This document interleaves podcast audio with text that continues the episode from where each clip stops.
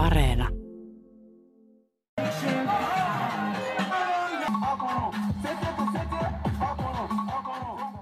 Entinen baptistien maailmanliiton puheenjohtaja William Tolbert saarnasi kansainvälisesti humanista kapitalismista, joka piti huolta myös vähäosaisista.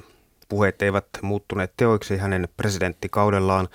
Pelkkä evankeliumin julistaminen ei liberialaisten mieltä lämmittänyt. Tolbertin presidenttikausi tuli tiensä päähän vuonna 1980, kun todellista kykyä toimia ihanteiden saavuttamiseksi ei ollut. Tilannetta hankaloitti myös Liberian talousahdinko, joka kärsi 1970-luvulla yleismaailmallisesta lamasta ja öljyn hinnan noususta. Lisäksi maa oli liian riippuvainen ulkomaisista pääomavirroista ja raaka-aineiden maailmanmarkkinahinnoista. Presidentti William Tolbertin suosio painui alas samaa tahtia kuin öljyn hinta nousi ylös. Ylivääpeli Samuel Doe ei odotellut, kun näki presidentin hiipuvan kannatuksen ja kansan tyytymättömyyden. Doe palautti kansalle toivon ja uskon huomiseen, johon kansa tarttui ja tuki Doun vallankaappausta, jolla sysättiin syrjään kurja nykyhetki, eli epäsuosittu presidentti William Tolbert. Doun vallankaappauksen onnistuminen oli yllätys myös ylivääpeli Samuel Doulle itselleen ja vain vajalle 20 muulle kaappaukseen toimenpanneelle sotilaalle, joista ilmeisesti kuusi oli kersanttia ja kuusi korporaalia. Mukana oli tiettävästi myös muutama siviili. Yhdysvallat luonnehti kaappausta sanoin onnistunut vahinko. Kuuntelet 12 diktaattorisarjaa. Minun nimi on Raimo Tyykiluoto. Kirjailija, filosofi Leiv Sundström. Joskus voi valta vaihtua vahingossakin. Joo, kyllä. Tämähän ei kuitenkaan ihan ainoa tämmöinen diktatuurin syntyminen ollut, mikä, missä on ollut paljon niin tämmöistä sattumaa mukana. Ja kyllä lähes kaikilla näillä diktaattoreilla niin on ollut usein myöskin onni myötä. Niin, kyllä siinä yleensä myöskin hivenen tuuria tarvitaan. Kyllä joo, että monethan ovat tietenkin kaatuneetkin, mutta ne, ne jotka sitten ovat lopulta valtaan päässeet, niin kyllä siinä on paljon tuuriakin ollut tietenkin myös taitoa. Armeijan palkkasaatavat olivat myöhässä ja sotilailla ei ollut motivaatiota puolustaa presidentti William Tolbertia. Tässä lienee myöskin yksi syy siihen, miksi William Tolbert kaatui niin nopeasti. Myös kansa oli kyllästynyt presidentti Tolbertin puheisiin ja liberialaiset halusivat tekoja puheiden sijaan ja niitä he myös sitten saivat heti miten. Vallankaappaus onnistui ilmeisesti juuri siksi, että kaikki armeijaa myöten olivat täysin tyytymättömiä Tolbertin hallitukseen, joten vastaanpanoita ei liiemmin kaappaukselle ollut. Ylivääpeli Samuel Doe oli Wikipedian mukaan koulutettu Yhdysvaltain armeijassa erikoisjoukoissa vihreissä bareteissa. Kädenjäljestä päätellen hänen tehtävänsä vihreissä bareteissa ei ollut toimia viestimiehenä, vaan aivan jonain muun. Kun Liberian armeijan noin 20 sotilasta sitten vuonna 1980 hyökkäsi presidentin palatsiin käyttäen raakaa voimaa. Se löi presidentti Tolbertin turvajoukot helposti ja presidentti koki oman kohtalonsa omassa sängyssään, johon hänet murhattiin kylmäverisesti. Tolbertin vaimon henki kuitenkin säästettiin ja hänet otettiin vangiksi. Oikeastaan se oli tämmöinen aliupserien kapina, että, että Liberian armeija nyt mikään hirvittävän vahva ollut.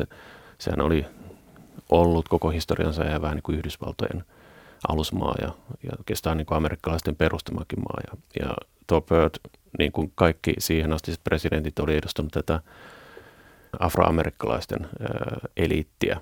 He olivat ää, e, tulleet maahan ja, ja asettuneet sinne vähän niin kuin herrakansaksi tai tämmöiseksi yläluokaksi suhteessa sitten näihin näihin lukuisiin heimoihin. He, olivat, he asuivat niin kuin ennen kaikkea pääkaupunki Monroviassa ja rannikolla, kun taas sitten nämä paikalliset ö, alkuperäisasukkaat asuvat enemmänkin maaseudulla ja sisämaassa.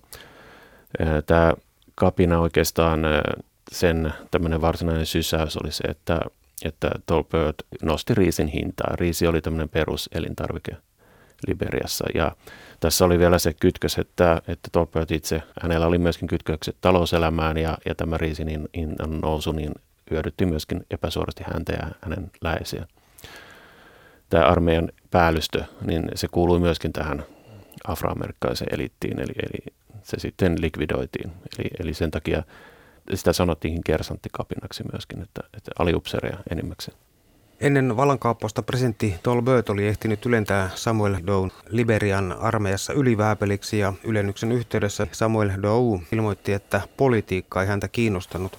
Sen kuitenkin jättei kertomatta, että valta häntä kiinnosti. Kyllä monet näistä upsereista, jotka on, ovat nousseet kaappauksella valtaan, niin, niin he ovat sanoneet ja uskottavasti näytelleetkin, että, että he ovat sitten ihan lojaaleja ylemmilleen Tulee esimerkiksi mieleen Chilen Pinochet. Salvador Allende, siis presidentti, joka syrjitettiin, niin hän, hän uskoi tähän Pinochetin kuuliaisuuteen ja lojallisuuteen. Niin, varsin moni diktaattori on noussut valtaan sysäten syrjään edellisen hallitsijan ja on kuullut tämän edellisen hallitsijan lähipiiriin. Joo, tämä on oikeastaan tilastojenkin mukaan niin kuin kaikkein tyypillisin tapa, millä myöskin di- diktatuuri kaatuu tavallisin tapa, millä diktaattori kaatuu, on se, että, että joku sitä eliitistä sitten syrjäyttää hänet. Ja hyvin usein niin kuin sit, sitten on joku suojatti, jo, jo, johon diktaattori sitten on luottanut väärin. Nämä kaikkein maailmanhistorian pahimmat tai lainausmerkissä suurimmat diktaattorit, he, he yleensä niin kuin erottuvat joukosta sillä, että, että he eivät luota kehenkään, he pystyvät hajauttamaan sitä valtaa ja rikkomaan elittiä niin, että, että se enemmänkin taistelee keskenään sitten tästä diktaattorin suosiosta. Ennen kaappausta Liberia pidettiin Afrikan vanhimpana ja vakaimpana tasavaltana, mutta se aika oli nyt sitten ohi. Yhdysvallat säikähti alusmaansa Liberian tapahtumia, koska Samuel Doe alkoi heti luotsata Yhdysvaltoja pikkasen niin kuin vasemmalle ja, ja samalla Yhdysvallat alkoi heti katsella, oliko sen muissa Afrikan alusmaissa menossa vääpelivetoista vallankumouksellista toimintaa? Joo, vuosi oli tosiaan 80 ja kylmä sota oli vielä käynnissä ja, ja siinä oli siis sekä Yhdysvallat että Neuvostoliitto oli hyvin aktiivisia näiden kehitysmaiden suhteen ja, ja maa oli siis tosiaan ollut Yhdysvaltojen vähän niin kuin suojeluksessa ja, ja holhouksessakin voisi sanoa. Ää, kyllähän siinä aikaisemminkin oli, oli ollut tämmöisiä pieniä irtiottoyrityksiä, että vähän etäisyyttä Yhdysvaltojen yritetty ottaa, mutta mutta tässä nyt oli niin kuin selkeästi tällainen vallankumous, voisi sanoa niin kuin jonkinnäköinen luokkakapina, koska ää, tämä afroamerikkalainen eliitti syrjäytettiin, niin pelättiin jopa niin kuin tämmöistä siirtymistä sitten kommunistileiriin, mutta Yhdysvallat sitten varmisti Don kuuliaisuuden ja, ja Liberiaan alkoi sitten virrata amerikkalaista apua, että, että 80-luvulla ää, suhteessa väkilukuun, niin Liberia sai enemmän amerikkalaista apua kuin mikään toinen Saharan eteläpuolinen valtio. Samoin Dow julisti välittömästi presidentin palatsin vallattuaan 1980, että maassa oli sotatila ja että kansan vapautuskomitea oli kaapannut vallan ja hän oli valtion päämies ja sotilasarvoltaan kenraali. Varapäämieheksi yleni Kersantin arvoinen henkilö. Kersantin sotilasarvo omasi myös armeijan johtoon noussut henkilö. Myös muut kansan vapautuskomitean jäsenet olivat lähinnä nuoria upseereita, kapteeneja ja luutnantteja. Joitakin Down luottoupseereita nimitettiin myös kansan vapautuskomitean perustamaan hallitukseen ja eri ministeriöiden johtoon, eli varsin omaa porukkaa sinne tietenkin heti laitettiin, joka nyt on ihan itsestään selvää oikeastaan. Joo, kyllä. Tolberthan hänet tapettiin ja sitten tätä Tolbertin elittiä, niin sitähän teloitettiin uimarannalla tai, tai rannalla. Heidät sidottiin paaloihin ja ammuttiin, eli, eli ihan julkisia teloituksia. Sehän ei ollut ollut Liberiassa mikään niin kuin maan tapa, nämä julkiset teloitukset, eli se oli jotain ihan uutta. Tolbertin ja hänen seuralaistensa ruumiita ei ollut ilmeisesti ehditty edes kunnolla vielä haudata, kun Doe näytti käytännössä, mitä hänen oikeudenmukaisempi yhteiskunta tarkoitti. Kymmenen päivän vallankaappauksen jälkeen Doe piti lehdistötilaisuuden, jonka jälkeen kansainvälinen lehdistö kutsuttiin rannalle ja Tolbertin yhdeksän hallinnon edustajaa ja muutama muu riisuttiin tosiaankin ylävartalot paljaksi, niin kuin Leif tuossa juuri kerroit, ja heidät talutettiin paalujen luo ja silmät sidottiin ja mietamuttiin kuoliaksi kammottavalla luotisateella. Doe itse komensi kivärein varustautunutta teloituskomppania. Siinä meni kansalliskokouksen puhemies, ulkoministeri, oikeusministeri, korkeimman oikeuden puheenjohtaja, valtiovarainministeri, talous- ja suunnitteluministeri, budjettijohtaja, maatalousministeri ja kauppaministeri. Kaikkiaan rannalla telotettiin tuolloin 13 henkilöä, eli kyllä oli aikamoinen näytelmä lehdistön edessä. Ja Joo. viesti meni kyllä niin kuin mediassa läpi aika tehokkaasti. Joo, tulee vähän mieleen toisen afrikkalaisen diktaattorin Mobutu Sese Sekon. Hän, hän myöskin niin kuin varsin nopeasti valtakautensa aluksi niin järjesti tämmöisen julkisen teloituksen. Silloin teloitettiin hirttämällä kuitenkin, mutta si, siitä se oli oikein niin kuin tämmöinen kansan kokous, joka päättyi sitten kaaukseen. Se oli vähän niin kuin tämmöinen näytös, että ei kannata sitten tota hirveästi mukista vastaan. Dow oli ensimmäinen Liberian johtoon noussut alkuasukasheimosta tullut maan johtaja ja myöhemmin siis presidentti. Dow ei kuulunut afroamerikkalaisen liberialaiseen elittiin, joka oli ollut vallassa vuodesta 1847 lähtien. Dow kuului Kraan heimoon eli maaseutuväkeen, josta hän valitsi lopulta myös uskollisimmat joukkonsa ja Maatalous on ollut aina Liberian tärkein elinkeino, mutta maassa on myös timantti, kulta ja rautamalmikaivoksia. Ja Liberian kulttuurille ominaista ovat erilaiset heimo-uskonnot, erilaiset kielet, jopa rituaalinomaiset ihmissyönnit ja englantia puhuu tällä hetkellä noin 20 prosenttia väestöstä ja eri kieliä, tavallaan tällaisia heimokieliä noin, noin 20, eli varsin sirpaleinen ja vaikeasti hallittava maa tuo Liberia on kaiken kaikkiaan. Aika, aika ehkä outoakin, että, että tämä afroamerikkalainen eliitti oli niin kuin hallit niinkin kauan, koska se oli kuitenkin selkeä vähemmistö ehkä niin kuin osoitus siitä, että tämmöinen hyvinkin pieni, pieni ryhmä sitten pystyy kuitenkin niin kuin jo yli vuosisadan hallitsemaan tämmöistä hyvin laajaa enemmistöä, jos se enemmistö on sitten niin hajanainen. Kun on tällaista hajanaista maasta kysyä, jossa on paljon eri heimoja ja kieliä ja, ja varmaan kulttuureitakin, niin pystytäänkö sellaista maata edes demokratian keinoin hallitsemaan? Vai vaatiko se, että siellä on, on sellainen vahva johtaja, joka kertoo mitä tehdään, että muiden ei tarvitse siihen paljon päätä vaivata? No joo, kyllä se demokratian toteuttaminen on, on, on hyvin vaikeaa.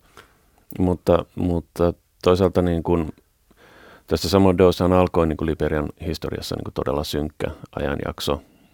Te, ei tietenkään voi sanoa, että tämä harv, vähemmistön pienen elitin valta olisi ollut mikään hyvä asia, mutta Liberia oli kuitenkin suhteellisen rauhallinen maa ja toisen maailmansodan jälkeen Liberian talous jopa kasvoi niin kuin todella todella niin kuin voimakkaasti. Talouskasvu taisi olla jossain vaiheessa jopa toiseksi suurinta koko maailmassa.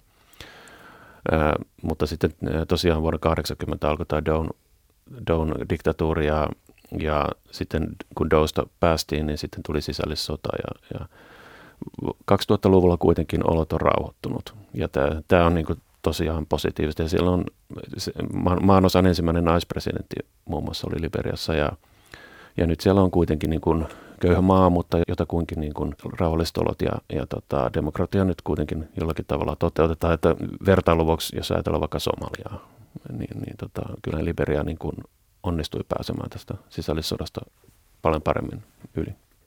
Kun maaseudun peltikattoisen parakkimajan kasvatti, jonka lapsuudesta tiedetään varsin vähän, otti ohjat vuonna 1980, hän oli noin 30-vuotias. Tarkkaa syntymävuotta ei tiedetä varmuudella. Jos olivat ylivääpelin teot rohkeita, niin niin olivat puheitkin. Samuel Doe nimittäin julisti ensitöikseen vapauttamansa koko Afrikan. Liberian uusi vallankumousjohtaja julisti, että hänen hallituksensa ei lepää ennen kuin jokainen tuuma Afrikan maaperä on vapautettu. Kaksi päivää kaappauksen jälkeen Doe lupasi puheessaan Monrovian radiossa vapaampaa ja oikeudenmukaisempaa yhteiskuntaa. Maata johdettaisiin ilman sukuperimän tai luokkaan liittyvää erottelua. Do julisti, että hänen hallituksensa pyrkii toteuttamaan oikeudenmukaisuuden ja ihmisarvon vaatimuksia yhteiskunnassa. Down mukaan hallitus tulisi puuttumaan erityisesti elintarvike- ja työttömyysongelmiin. Kirjailija filosofi Leif Sundström Samuel Down lupaamien epäkohtien poistaminen aloitettiin välittömästi oikeudenkäynnillä surmatuin entisen presidentin hallintoa vastaan. Ja niin kuin tuossa jo aiemmin totesimme, niin kyyti oli hallinnon jäsenille kylmää. Eli, eli eivät puheet ja teot nyt sitten kyllä kuitenkaan valtannousun jälkeen kovin paljon vastanneet toisiaan. Jos vielä palaa tuohon, että hän, hän julisti niin kuin vapauttavansa Afrikan, niin, niin hän tulee mieleen toinen afrikkalainen diktaattori Idi Amin, että hänellähän oli myöskin tämmöinen – tämmöisiä suunnitelmia, että hän, hän hyökkää Etelä-Afrikkaan ja, ja tota, kumoaa sen apartheid-hallinnon siellä. Että, myöskin Gaddafi esiintyy jonkunnäköisenä Afrikan vapauttajana, Afrikan johtajana. Ja, ja tota, On lähtökohdat niin kuin perustaa niin kuin kokonaan tämmöinen uudenlainen oikeudenmukainen yhteiskunta, niin se oli tietysti aika vaikea, koska koko talousjärjestelmä, niin sitä, siitä vastasi sitten tämä pieni eliitti. Ja samalla kun hän nyt sitten kävi hyökkäyksen tätä pientä eliittiä vastaan, niin hän, hän sitten niin kuin tuosi Liberian taloutta. Aika, aika niin kuin mahdoton ongelma ratkaistavaksi, että jotkut diktaattorit he ovat niin kuin, toisaalta niin kuin käyneet tätä eliittiä vastaan, mutta, mutta sitten enemmänkin niin kuin, puheissa, eli, eli teoissa ovat enemmänkin liittoutuneet sitten tämän elitin kanssa. Tulee mieleen Indonesian Suharto esimerkiksi, että kyllä hänelläkin niin kuin oli tavallaan niin kuin, kävi sitä kiinalaiselittiä vastaan, joka huolehti Indonesian talo, taloudesta, mutta, mutta sitten käytännössä hän kuitenkin liittoutui sen kanssa ja, ja huolehti niin kuin omista ja su, sukunsa eduista. Että Dow ei oikeastaan niin kuin onnistunut tässä hänellä oli niin kuin tämmöinen jatkuva tämmöinen konfliktin haku sitten siinä kuitenkin. Se, mikä diktaattori on myöskin tyypillistä, että he antavat niin kuin tavallaan alkumetreillään kansalle unelman, yhteisen unelman, jota kohti menee ja sitten ne siellä taustalla puhastelevat ihan omiaan. Eli, eli Castrohan antoi kansalle unelman niin kuin paremmasta ja hyvin moni, moni diktaattori on heidän alkumetreihin kuuluu, että annetaan unelma jostain utopiasta. Joo, kyllä, mutta lähtee niin kuin rakentamaan uutta yhteiskuntaa nollasta, niin, niin kyllä se, se on lähes aina sitten johtaa niin tämmöiseen hirmuvaltaan. Että, no esimerkkejä taas muuta, niin Pol Potin Kambodžahan oli tästä no se, rujoin esimerkki. Se, se kyllä on aika kuvaava esimerkki siitä, miten yhteiskuntaa pannaan uuteen uskoon. Samoin Down rannalla järjestämä julkinen telotusnäytelmä, niin se, se nosti tosiaankin sinne kansainvälisen vastalauseiden myrskyn Liberiaa kohtaan, että aika nopeasti kansainvälisesti tiedettiin, että mikä mies tämä Dow sitten loppujen lopuksi on? Liberiahan oli ollut afrikkalaista siis todella niin kuin rauhallinen maa ja siis historia on aika erikoinen tosiaan amerikkalaisten tavallaan vapautetulle orille tai, tai vapaana syntyville afroamerikkalaisille perustettu valtio ja, ja ja ö, siellä oli ollut niin kuin suhteellisen vakaa tämä hallintokoneisto ja tämmöiset julkiset teloitukset, niin ne ei ollut todellakaan olleet Liberiassa mitä maan tapa todellakaan. Ja, mutta, mutta Doe toi toinen Liberiaan. Muualla Afrikassahan näitä oli kyllä nähty ja, ja ehkä niin kuin monet afrikkalaiset diktaattorit ovat eronneet ö, muista diktaattoreista sillä, että he ovat itse henkilökohtaisesti käyttäneet väkivaltaa kun tulee mieleen Idi Amin ja Etiopian Mengistu. Myöskin Pogassa tarttu keppi ja, ja pieksi vastustajiaan. Ja, ja Samuel Doe niin tavallaan toi tämän ikävän piirteen sitten tullessa. Aika mielenkiintoista, että Liberia oli sekä kansainliiton että yhdistyneiden kansakuntien perustajajäsen. Eli, eli maalla oli niin aikaisemmin varsin kunniakas historia, mutta se loppui sitten kertaheitolla Samuel Down kaapattua vallan. Myöskin Afrikan yhtenäisyysjärjestössä Liberialla oli, oli tota, näkyvä rooli, koska se, oli, se, oli, se tavallaan niin näytti mallia muille itsenäistyville maille. Ja, mutta sitten toisaalta kyllähän tämä, tämä niin kuin kahtiajako, mikä siellä oli tavallaan niin kuin kaksi kansaa, oli se eli afroamerikkalainen eliitti ja sitten nämä lukuiset heimot, niin kyllä sitä arvosteltiin myöskin. Ja sitähän maatahan syytettiin ihan modernista orjuudesta. Eli, eli, eli tämä eliittihän laitti pakkotyöhön näitä alkuperäisheiman jäseniä. Samuel Down valtakausi oli alusta asti yhtä kujaan juoksua. Vuonna 1981 Liberia sai tuloja rautamalmista ja kumista noin 17 miljoonaa dollaria kuukaudessa ja menot olivat 30 miljoonaa dollaria kuukaudessa.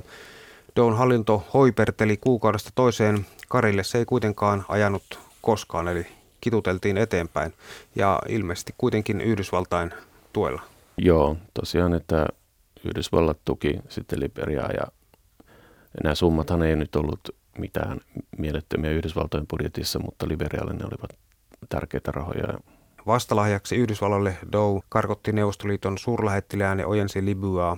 Loi sitten myöskin suhteet Israelin, eli, eli tota, aika halvalla hän, hän sai niin vastinetta. Hän pääsi vierailemaan myöskin sit Yhdysvalloissa, että Ronald Reagan otti hänet vastaan valkoisessa talossa. Aika mielenkiintoista, vaikka julkinen telotus on ollut rannalla ja sitten valkoiseen taloon siitä sitten niin. illalliselle. Yhdysvallathan on ollut aika pragmaattinen. Su- joo, suuripiirteinen aina näissä asioissa. Että. Dow oli täysin kokematon ja kouluttamaton maan johtotehtävään. Se oli vaarallinen yhdistelmä Liberian johtajalle, mutta hänellä oli paljon käytännön älyä. Dow ymmärsi, että hiekka hänenkin tiimallasissa saattaa joskus loppua. Tyynnyttääkseen Yhdysvaltoja Dow järjesti presidentin vaalit vuonna 1985, mutta ennen sitä poisti kaikki pahimmat kilpailijat viroistaan ja Osa heistä pakeni Yhdysvaltoihin. Esimerkiksi Down budjettipäällikkö Charles Taylor älysi paeta CIAn avulla Yhdysvaltoihin jo vuonna 1983, tosin noin 900 000 dollarin kavallussyytteet niskassaan. Kirjailija filosofi Leif Sundström Dow ei jättänyt presidentin vaaleissa mitään sattuman eli äänestäjän varaan. Joo, ei. Tässä on, sitten oli hyvin paljon niin tämmöistä vaalivilppiä todettiin. Ja, ja tota, yksi hänen vastaehdokkaansa sitten yrittikin tämmöistä aseellista kapinaa, mutta se kukistettiin ja myöskin tämän kapinanjohtajan niin ruumissa se asetettiin sitten pääkaupungissa näytteille kadulle.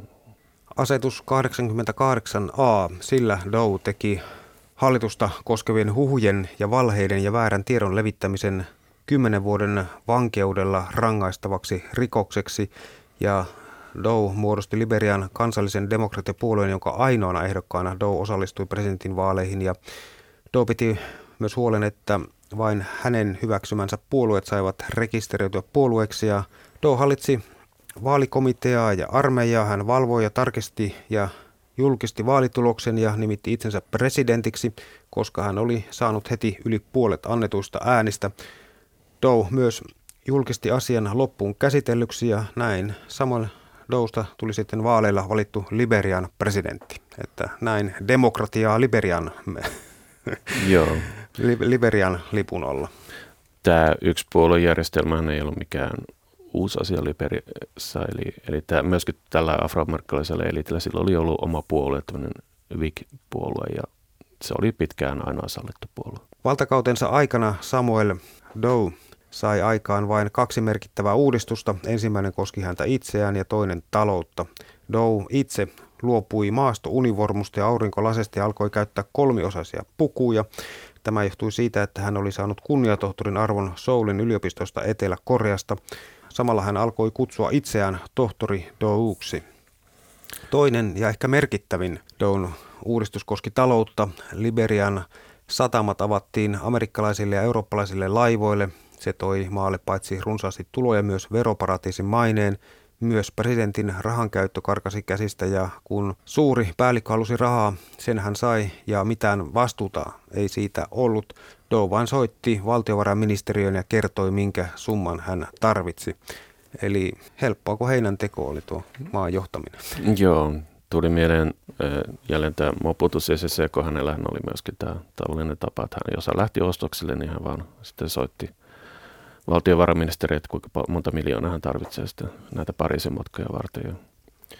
tämä kunnia tohtorin arvonimi, okei, se on tavallaan niin kuin huvittava, mutta, mutta sitten kyllä diktaattoreilla on ollut vieläkin uskomattomampia arvonimiä kyllä, että, että tämä tavallaan niin kuin on sangen vaatimatonta jopa kunniatohtoruus. Mikä mielestäsi on, on sellainen, mikä itsellesi on jäänyt mieleen joku diktaattorin arvonimi? Jo, no, niin, niin varmaan kirjasi kirjoittaessa tuota, rajaton valta, niin olet, olet sitäkin joutunut pohtimaan. Joo, mä tässä kirjassani luettelen niitä joitakin, en kyllä ihan kaikkia, koska joillakinhan oli, oli niin kuin kymmeniä eri arvonimiä, että Idi Amin oli muun muassa kaikkien maan eläinten ja merten kalojen herra, mutta ehkä niin kuin kaikkein hupaisin oli Pokassa. Hän oli joku postimerkin keräilijöiden suurmestari. Down toiminta alkoi kuitenkin sitten hiljalleen vallassa olokautena niin muistuttaa pahimman luokan uhkaavaa ja ahnetta kylärosvoa. Elämä vapauden maassa muuttui kansalaisille painajaiseksi ja usko demokratiaan romuttui totaalisesti. Monet nuoret ihmiset Down ympärillä kantoivat kaunaa menneistä ajoista vanhan vallan edustajille. Samuel Down aikana kauna sen kun vain kasvoi kasvamistaan ja kiihtymys suureni. Kun Liberian yliopiston opiskelijat osoittivat mieltä ja kieltäytyivät lopettamasta mielenosoitusta, Dow määräsi yliopiston suljettavaksi ja virkamiehet erotettavaksi kirjailijafilosofi Leif Sundström. Down kyvyttömyys sietää kritiikkiä oli silmiinpistävää. Kyllä, mutta toisaalta hyvin tyypillistä diktaattorille. Jos he avaa keskustelun kritiikille, niin se yleensä tarkoittaa sitä, että sitten saadaan nämä kriitikot sieltä Kuopistoon näkyville ja voidaan heidät sitten myöhemmin teilata. Down aikana elinolosuhteet siis koko ajan huononivat ja kukoistava pääkaupunki muuttui hiljalleen homehtuvaksi rauniokasaksi ja keskimääräinen elinikä, sekin oli vain hieman yli 40 vuotta. Liberia on esimerkki kuinka nopeasti kansan hyvät pyrkimykset ja toteutuneelta näyttäneet unelmat voivat sitten muuttua kuitenkin yhtäkkiä painajaiseksi. Tosiaan Liberian historia varmaan niin kuin, äh, pahin ajanjakso, mutta tosiaan kuten tuossa vähän viittasin, niin pahemminkin olisi sitten voinut mennä, että maahan voisi olla vieläkin niin kuin sellaisessa kurimuksessa, että, että, että se olisi voinut olla ihan loputon suotama. Down korruption kitkeminen kaatui hänen omaan ahneuteensa ja maan keskuspankissa oli 5 miljoonaa Yhdysvaltain dollaria ja ulkomaista velkaa oli kertynyt 700 miljoonaa Yhdysvaltain dollaria ja suuri osa koulutusta työvoimasta pakeni maasta heti kun pystyi. Eli tämä oli sitten Down aikaansaannosten seurausta ja sehän ei hyvää maalle tarkoittanut. Yleensä niin kuin diktaattorin on huolehdittava siitä, että kansalaisilla on niin kuin siedettävät elinolot. Että tämmöinen konkurssikypsä talous ei välttämättä johda diktatuurin kaatumiseen, jos on sitten jotain muita keinoja, niin kuin tämmöinen vahva väkivaltakoneisto, joka, joka turvaa vallan, tai joku ulkoinen vihollinen, jolla saada yhdistettyä kansaa. Mutta, mutta jos jatkuvasti on, on talous kuralla ja ei ole sitten mitään muuta syytä niin pitää valtaa tai niin muuta keinoja pitää valtaa, niin se korruptio sitten vaan yksinkertaisesti niin kuin, ää, ja epäoikeudenmukaisuus se, se ryöpsähtää vallolleen ja, ja niin kuin kansa kyllästyy siihen, että, että tässä ää, Down-tapauksessa ehkä minkä takia niin kuin kesti 133 vuotta ennen kuin tämä enemmistö pystyi kaappaamaan vallan. Sitten kului enää kuitenkin vain 10 vuotta kuin seuraavaan vallan kaappaukseen. Et ehkä, ehkä niin kuin tämä kansa ja enemmistö oli kuitenkin niin kuin sitä Dawn itsensä tekemästä kumouksesta niin saanut vähän niin kuin semmoista kimmoketta oppia. Se oli niin kuin malli, että okei, nyt valta voidaan todellakin vaihtaa tarvittaessa, kyllä. 1980-luvun lopulla kommunismi alkoi heiketä ja tämä tiesi aika tuulisia aikoja monelle diktatuurille ja niin kävi myöskin Liberialle. Liberian ihmisoikeusloukkaukset nousivat agendalle myös Yhdysvalloissa, jonka myötä Yhdysvallat leikkasi Liberian saamaa kehitysapua ja kun kommunismin peikko oli hälvennyt sitten kokonaan, Samuel Doe oli vienyt maansa ojasta allikkoon, josta hän ei päässyt enää omin keinoin ylös. Don hallituksella ei ollut kykyä pyörittää maan taloutta ja he kieltäytyivät kuuntelemasta kuitenkin niitä, joilla sitä kykyä olisi ollut ja hallitus vain päätti, että lopulta ulkomaisen lainan takaisin maksaminen, niin se lopetetaan. Se, se oli sitten sellainen päätös. Tosiaan tämä kylmän sodan päättyminen niin kuin se molemmi, molemmissa leireissä se johti niin kuin tämmöisiin diktaattorien kaatumisiin. Että toinenhan neuvostoleirissä, niin Etiopian Mengistu myöskin, niin hän, häneltä meni Neuvostoliiton tuki, niin se johti hänen kaatumisensa. Kun Dow läheiset henkilöt olivat muistuttaneet Douta, että hän oli luvannut kansalle niin paljon, Dow oli vain katsonut ja todennut, en luvannut heille paskaakaan, näin, näin kirjoitetaan. Tämä tunne sitten osoittautui molemmin puoliseksi sekä Down että kansan. Ja vuonna 1989 alkoi Liberian sisällissota. Down entinen budjettipäällikkö Charles Taylor ilmoitti palaneensa Yhdysvalloista ja viivähtäneensä matkalla hetken aikaa Libyassa ennen kuin oli ylittänyt Liberian rajan Norsunluu rannikon kautta.